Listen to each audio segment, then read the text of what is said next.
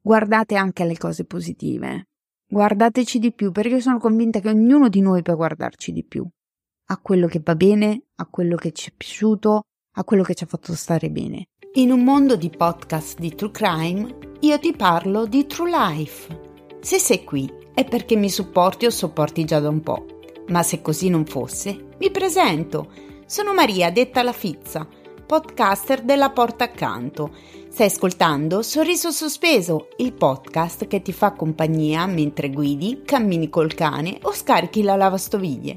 Ti racconto quel che mi passa per la testa e per il cuore in modo onesto, spontaneo e senza filtri, a parte quello antisputo che metto davanti al microfono mentre registro. Ciao fizzate, ciao fizzati, bentornati a Sorriso Sospeso. Oggi parleremo di un argomento che in qualche maniera tocca tutti noi, forse la cosa che desideriamo di più. Ognuno di noi, credo, eh, a questo mondo desidera di essere felice. Ma che cos'è la felicità? La vera domanda di questo episodio è questa. Allora, premetto come sempre di non avere mh, delle risposte, ma forse ho più domande nella testa e premetto anche che, come sapete, non sono nessuno per potervi dire come dovete stare al mondo o come vi dobbiate comportare o non so, eh, neanche ho la ricetta magica per essere felice. Semplicemente vorrei condividere delle riflessioni, come faccio sempre, anche mm, guardando la mia vita personale e insieme in qualche maniera capire se c'è un modo se ci sono delle modalità che ci aiutano ad essere più felici, perché spesso la felicità viene in qualche maniera associata al raggiungimento di determinati risultati, obiettivi, no? nella vita. Però riflettendo un po' alla storia della mia vita mi rendo conto che in realtà non è proprio così. Vi faccio un esempio. Chi mi segue da un po', diciamo così, o chi mi conosce anche nella vita vera, eh, sa che io sono un'ex obesa e questa cosa, insomma, io sono stata obesa praticamente per tutta la vita e mi ha condizionato eh, il mio modo di essere, il mio modo di fare, inevitabilmente, insomma, ogni cosa della nostra vita ci condiziona e fa sì che diventiamo la persona che siamo in qualche modo. A un certo punto ho deciso, eh, nonostante mm, in realtà il desiderio di diventare più conforme ai canoni della società, più magra, eh, fosse in qualche maniera sempre stato un po' un desiderio lo stato attuale mi viene da dire non so quanto fosse un desiderio reale e quanto fosse più un desiderio di accettazione da parte della società, ma non è che vi voglio parlare di questo nello specifico, quindi cerco di essere sintetica. Dopo mille diete, alla fine, tra l'altro ve ne parlo nell'episodio della prima stagione Il cambiamento, eh, alla fine decido di ricorrere alla chirurgia bariatrica per cui mi opero faccio la riduzione dello stomaco che mi permette di ridurre il senso di fame mi permette di mangiare molto poco, facendomi così perdere veramente tantissimi chili in pochissimo tempo. Cosa succede a questo punto? Succede che da una parte io mi vedevo meglio, soprattutto all'inizio, e mi sembrava un sogno che si realizzava, riuscire a entrare nei negozi dove comunque finalmente iniziavo a poter eh, indossare vestiti, pantaloni, quello che era, insomma, trovare le mie taglie. Mm, ma dall'altra c'erano una serie di cose che non mi facevano stare bene, nel senso che il cambiamento era stato talmente veloce che fuori le persone mi giudicavano forse più di prima. Eh, mi sentivo continuamente dire adesso basta, stai dimagrendo troppo, sei sciupata, sembri un fantasma. Si sentivano tutti in diritto di giudicarmi, di continuare a giudicare la mia fisicità. E oggettivamente io, come dire, il risultato l'avevo raggiunto, io ero arrivata comunque a un peso oltre forse quello desiderato in qualche modo, ma non ero felice, non ero assolutamente felice. Anzi, quando anche riguardo le foto, io ricordo che da una parte sicuramente il fatto di potermi permettere determinati vestiti, determinate taglie, era una soddisfazione, non dico di no, però sarà che in quel periodo era anche venuta fuori la diagnosi di mio figlio, quindi era un periodo molto difficile, particolare. Io col seno di poi devo ammettere che non ero assolutamente felice. Tanto che poi, vabbè, ho iniziato a mangiare dolci, lo stomaco piano piano si è allargato, quindi ho iniziato a recuperare peso. E allo stato attuale probabilmente ne ho acquisito, per molti ne ho acquisito forse anche più del previsto, ma onesta eh, è cambiato qualcosa dentro di me per cui non me ne frega più niente, nel senso che ho capito che la mia felicità non dipende dal raggiungimento di un peso sulla bilancia, cosa che tra l'altro non mi peso più, ma dipende da fattori anche interni, dipende da quanto io possa essere in linea, cioè fare delle cose, godere delle cose che siano in linea con quelli che sono appunto i miei desideri, con quello che veramente mi fa star bene. Il dialogo interno con me stessa è migliorato tantissimo, la consapevolezza, questo anche grazie alla terapia, la consapevolezza di chi sono, in che direzione voglio andare, che cosa desidero, finalmente mi chiedo che cosa voglio e non più devo, devo, devo, devo, dovrei. No, cosa vuoi fare? Cosa ti piace? Cosa ti fa star bene? Cioè, queste sono le domande fondamentali per essere felice.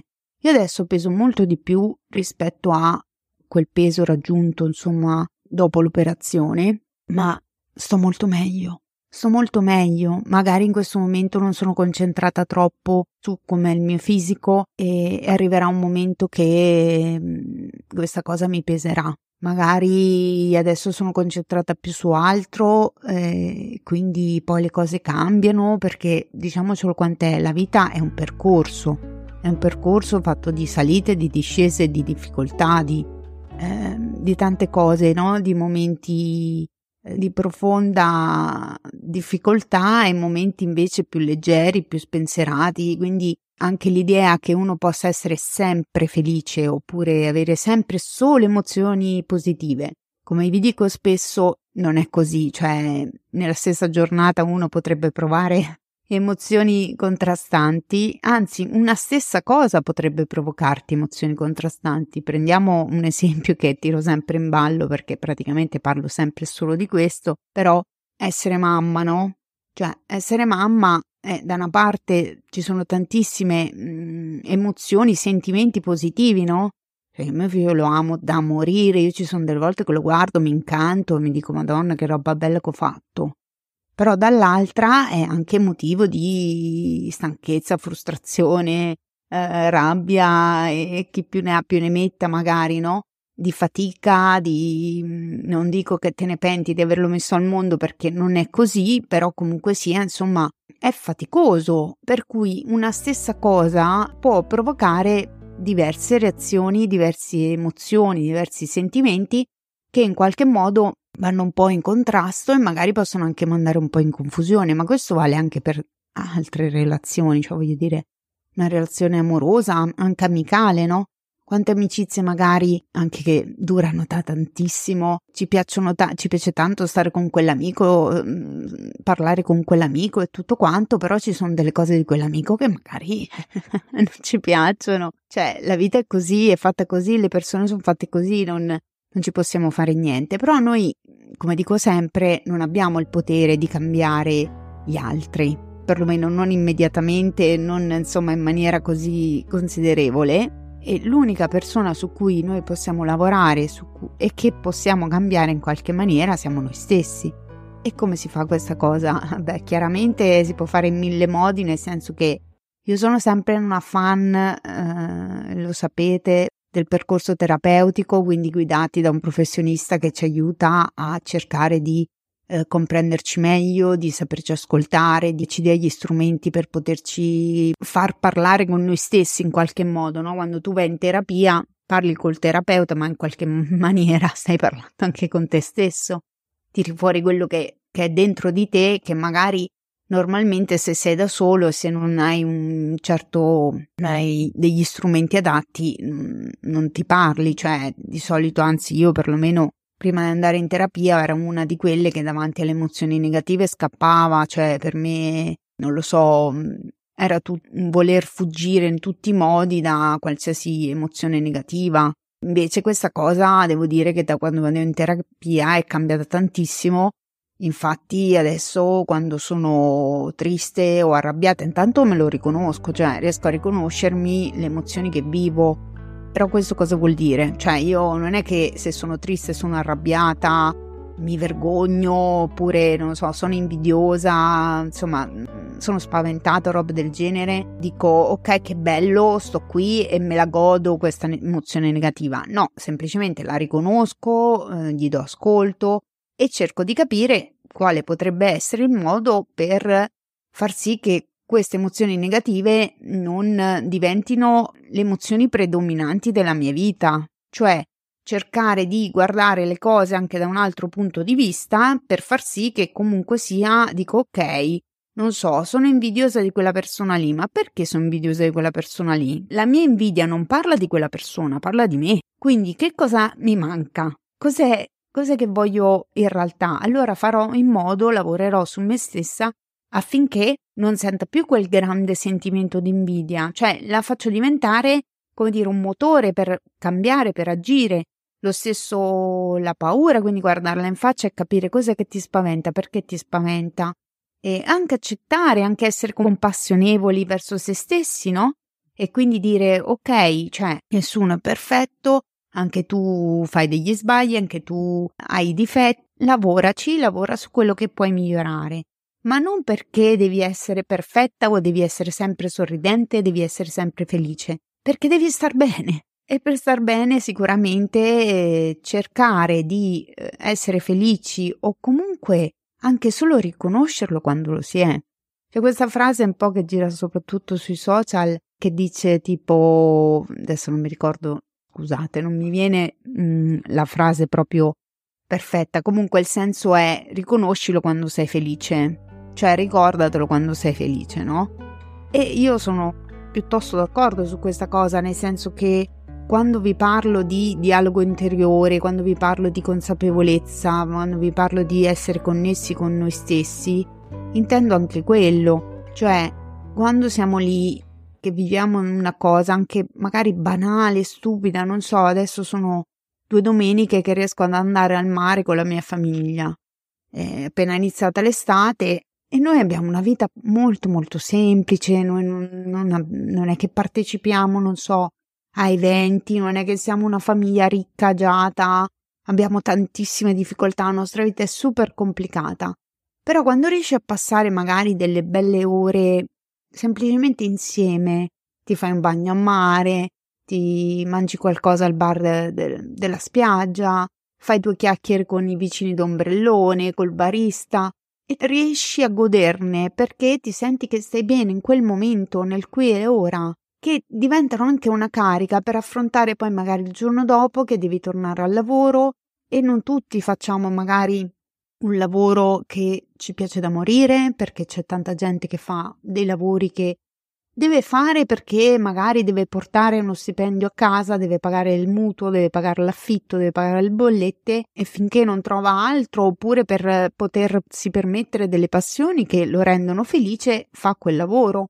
E a prescindere da questo, anche se fai un lavoro che ti piace da morire, comunque sia, è un lavoro, quindi comunque implica delle responsabilità e implica della fatica, no? Quindi quando si vive un momento di serenità, un momento di felicità, si ottiene un qualcosa, soprattutto se, se quel qualcosa in qualche maniera non, non è scontato, no? Non è tipo che fa parte della routine oppure, non so, ti viene facile. Cioè, magari per ottenerla quella cosa tu hai dovuto comunque affrontare delle difficoltà, hai dovuto lavorarci. E vi faccio l'esempio con mio figlio. Io, tutti i piccoli, grandi traguardi che mio figlio fa, faccio una festa praticamente dentro di me quando li raggiunge. Eh, ha avuto la pagella di scuola e è stato uno spettacolo. Io, cioè, anche adesso mi viene da piangere praticamente. Io ero felicissima perché, perché io lo so tutta la fatica, la strada che ha fatto lui, che abbiamo fatto noi, eh, investendo in terapie, eh, riconoscendo tutti i piccoli passi che fa e conoscendogli anche le qualità che ha, perché sarebbe molto facile guardare sempre solo a quello che gli manca o a quello che non ha o a quello che non riesce ancora a fare. Ma così la vita diventa una merda, scusate il termine. Cioè, secondo me il vero segreto della felicità è proprio quello, cioè al di là che non esiste un segreto, al di là che non esiste una ricetta, una delle cose che vedo che mi aiuta tanto è quella di notare, vedere tutto quello che di buono nelle situazioni che, che vivo c'è. Quindi magari quando raggiungo qualche obiettivo, quando eh, c'è qualcosa di positivo, mi dico brava. Adesso in quel caso era di mio figlio, quindi bravo, ma anche bravi noi che l'abbiamo supportato, che, che abbiamo creduto in lui e che comunque sia abbiamo fatto in modo di essergli vicino, di, di credere in lui e tutto quanto. Qualsiasi cosa accade nella vita di una persona, bisogna riconoscerselo, cioè riconoscere quello che si è raggiunto. E l'altra cosa che secondo me è fondamentale è anche un po' lavorare sulle aspettative. Nel senso che spesso io dico che le aspettative creano frustrazione, no? Perché se tu ti aspetti di essere felice perché io sarò felice solo quando, non so, eh, riuscirò a guadagnare al mese 5.000 euro. Tu ci riesci a guadagnare 5.000 euro al mese e poi improvvisamente ti rendi conto che non è che ti è cambiato tanto dentro. Cioè, non è che sei poi così felice. O che magari sì, sicuramente con 5.000 euro invece che 1.000 ti puoi permettere tante cose che ti piacciono, puoi avere uno stile di vita migliore, però non lo so, forse mh, mm, dovrei andare, dovrei alzare l'asticella, dovrei puntare a qualcos'altro. Questa cosa un po' è normale, fisiologica e forse anche funzionale alla ricerca della felicità, cioè quella di avere degli obiettivi, di avere una direzione a cui aspirare, dove andare, no? Aiuta perché comunque quando devi lavorare su qualcosa, sapere che dici ok, io adesso faccio fatica, ci lavoro, però poi dopo ottengo un risultato, benissimo. Però puntare la felicità o pensare che la felicità sia solo quando raggiungerai quella cosa crea una frustrazione incredibile. Invece, se tu ti godi il percorso, se tu ti godi tutto, tutto il viaggio che ti porta magari a raggiungere quell'obiettivo, le piccole cose, non so, nella quotidianità. Perché poi io vedo in generale una tendenza a mm, star sempre a lamentarsi, a lamentarsi, a sottolineare tutte le cose che non vanno, a rimuginare, no? Il rimugino eh, non, ti, non ti porta a essere felice, ti porta proprio a stare malissimo, perché sei sempre lì a pensare a quello che è andato male, alle ingiustizie che magari hai ricevuto, o a quello che hai sbagliato, a quello che non hai fatto bene, oppure guardare solo a quello che ti manca. Eh, mi manca quello, io sono spiegata, io questa cosa non ce l'ho, io questa cosa non ce l'avrò mai, roba del genere. Non ci fa bene. Non vi sto dicendo ficchiamo la testa nella sabbia, tutto quello che è negativo fa un culo, chi se ne frega, eh, guardo solo le cose positive. No, significa magari guardarci, capire, accettare che questa cosa, ok, è accaduta, però non è neanche la prima volta che vi dico questa cosa, però effettivamente a me aiuta, quindi io spero che possa essere d'aiuto anche agli altri.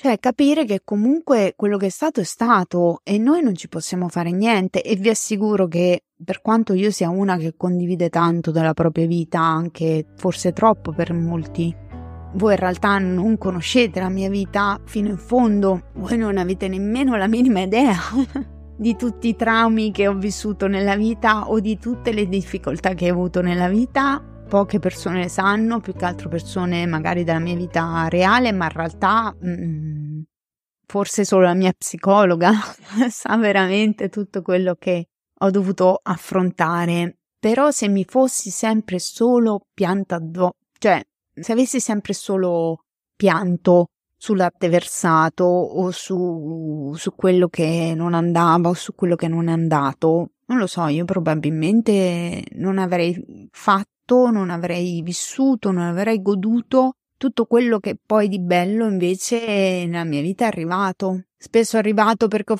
ho saputo fare mh, di necessità virtù, altre volte semplicemente perché c'è un bisogno quasi di sopravvivenza che è quello di dire ok, guardiamo il bicchiere mezzo pieno, no? E quindi a me questo esercizio del guardare il bicchiere mezzo pieno, devo dire che non è facile da fare, ci sono dei momenti in cui proprio mi metto lì proprio quasi razionalmente, poi sono una persona molto razionale, molto pragmatica, quindi eh, lo prendo quasi come un obbligo, tra virgolette, come un compito e dico ok, non ti far influenzare dai pensieri negativi, ok, ce li hai, però prova a vedere anche gli aspetti positivi, cerca di fare le cose che ti piacciono, così poi stai meglio, però non è facile perché poi dall'esterno ti arrivano influenze che sono estremamente negative, quindi un altro consiglio che mi sento di dare è scegliete bene le persone di cui circondarvi.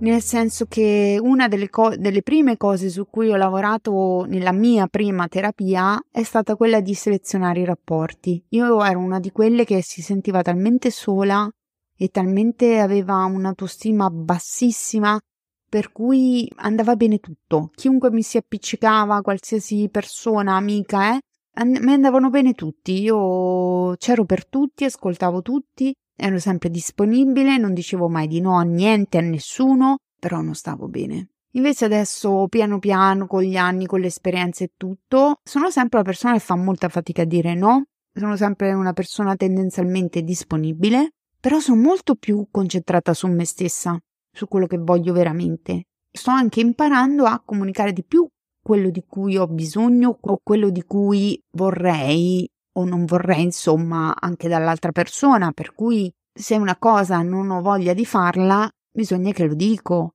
Se una cosa che ha fatto l'altro mi ha ferito, bisogna che glielo dico, piuttosto che evitare lo, lo scontro, cosa che ho fatto per tantissimi anni, però poi questa cosa, questo risentimento, questo appunto rimuginio ti porta poi magari ad esplodere perché, perché non hai il controllo della situazione, perché hai insabbiato tutto, quindi poi dopo magari esplodi.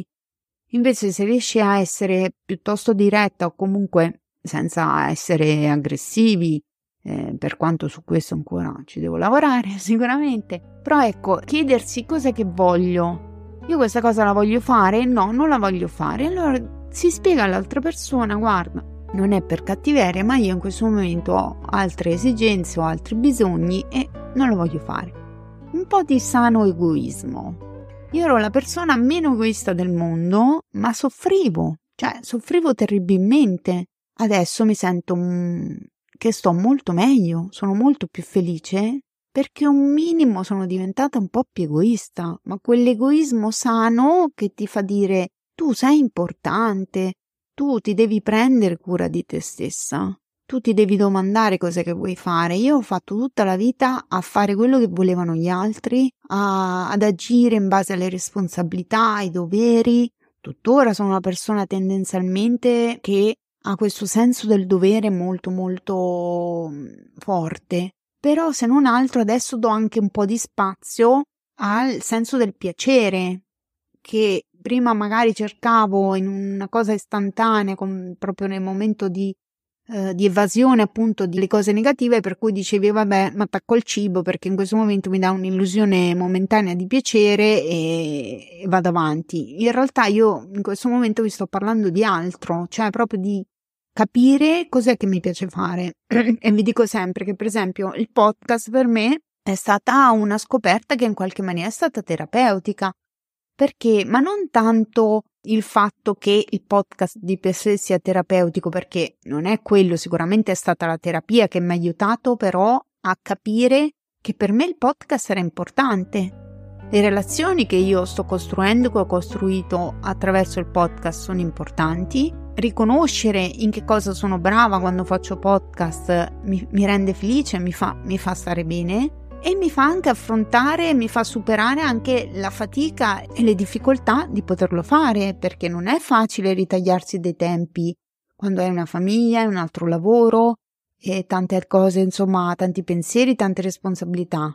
Ma se io mi tolgo l'unica cosa, e non è l'unica ovviamente, però per dire una delle cose che in questo momento, eh, in questi due anni, mi ha dato più gioia, più emozioni positive, cioè che vita è?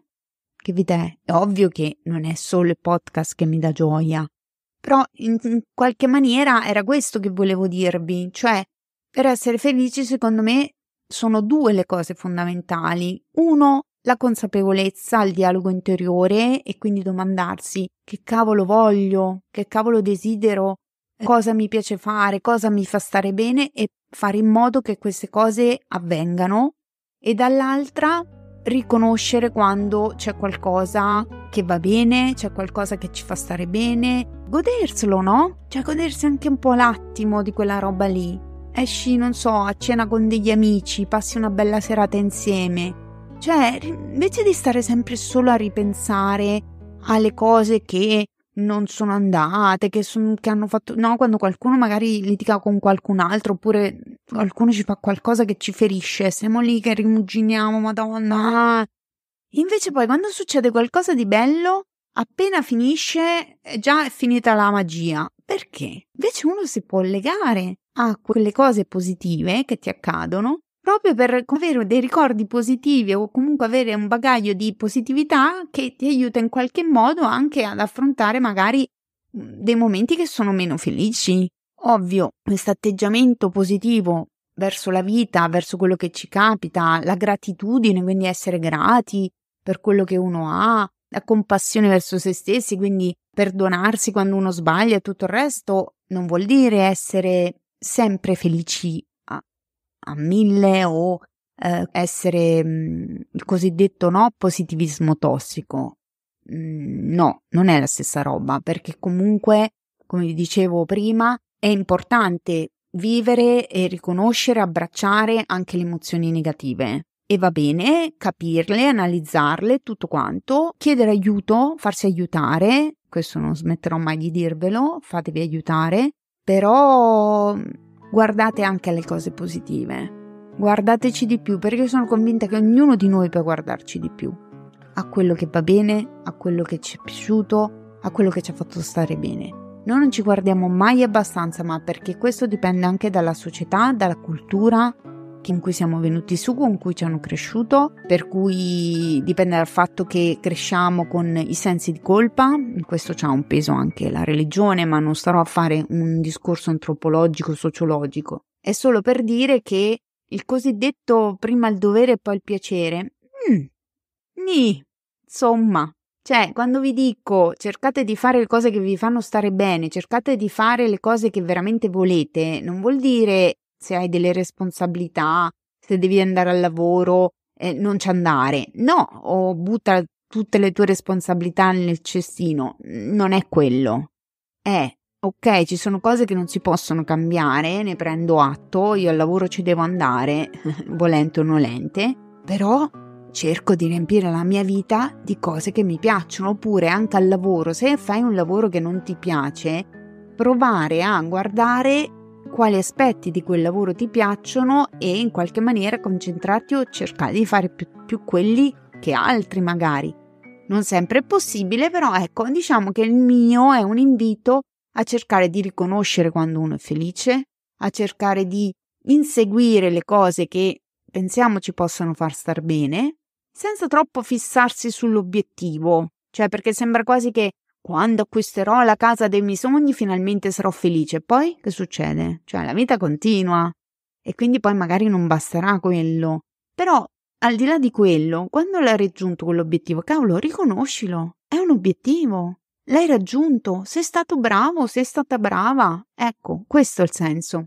Direi che la posso concludere qui, spero di essere stata abbastanza chiara. Tra l'altro, stamattina proprio mentre sto registrando ho fatto un reel su questa cosa, per, sul fatto di che voglio fare cose che mi fanno stare bene e che invito insomma anche tutti voi a fare lo stesso perché aiuta tanto. Io sono convinta di questo. Comunque, come al solito, fatemi sapere cosa ne pensate sui social o nel box eh, su Spotify, insomma su Spreaker dove che ascoltate. Condividete la puntata se vi è piaciuta, lasciate 5 stelle, attivate la campanella, insomma le solite call to action che faccio sempre. Io vi saluto e vi ringrazio con il motto di sorriso sospeso che come sapete è un motto positivo, come provo a essere io nella vita e vi auguro di riuscire a trovare momenti, riconoscere momenti di felicità nella vostra vita, perché si può essere felici. E se in questo momento non riuscite a essere felici e vedete tutto nero, mi raccomando, chiedete aiuto. Comunque, un sorriso non costa niente, ma svolta la giornata a chi lo fa e a chi lo riceve.